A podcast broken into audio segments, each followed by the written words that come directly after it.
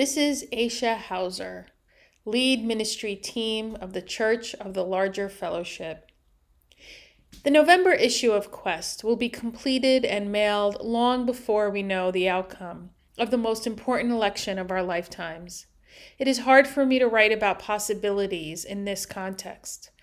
It is August as I write this, and COVID is continuing to wreak havoc. The uprising centering around the state sanctioned violence against Black and Brown people continues with no sign of abating. And of course, there is the ever present danger of the effects of climate change. It almost seems a forgotten afterthought on some days. Oh, yeah, climate change, I think every now and then. One of the ways I keep from plunging headfirst into despair is through reading. I gain strength and inspiration during these times from Black activists and literature by Black authors. One of my favorites is Octavia Butler. Butler, one of the best science fiction writers who has ever lived, wrote Afrofuturism and books that center Black female protagonists.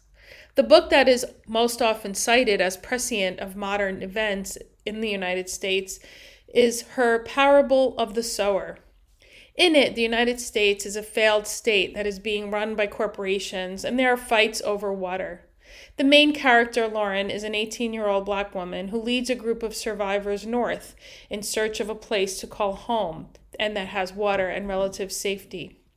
Through the book, Butler offers ways to think about how to navigate horror by building community and by caring for our earth. It is through community and working together that humanity has any hope of surviving and thriving. Possibilities are limited by our imaginations and by systems that seek to oppress some and privilege others.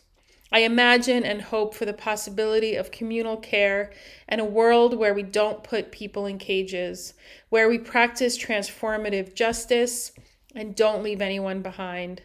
To those reading this who are part of our Worthy Now prison ministry, know that you are affirmed in the fullness of who you are and how you show up in the world. You are not forgotten.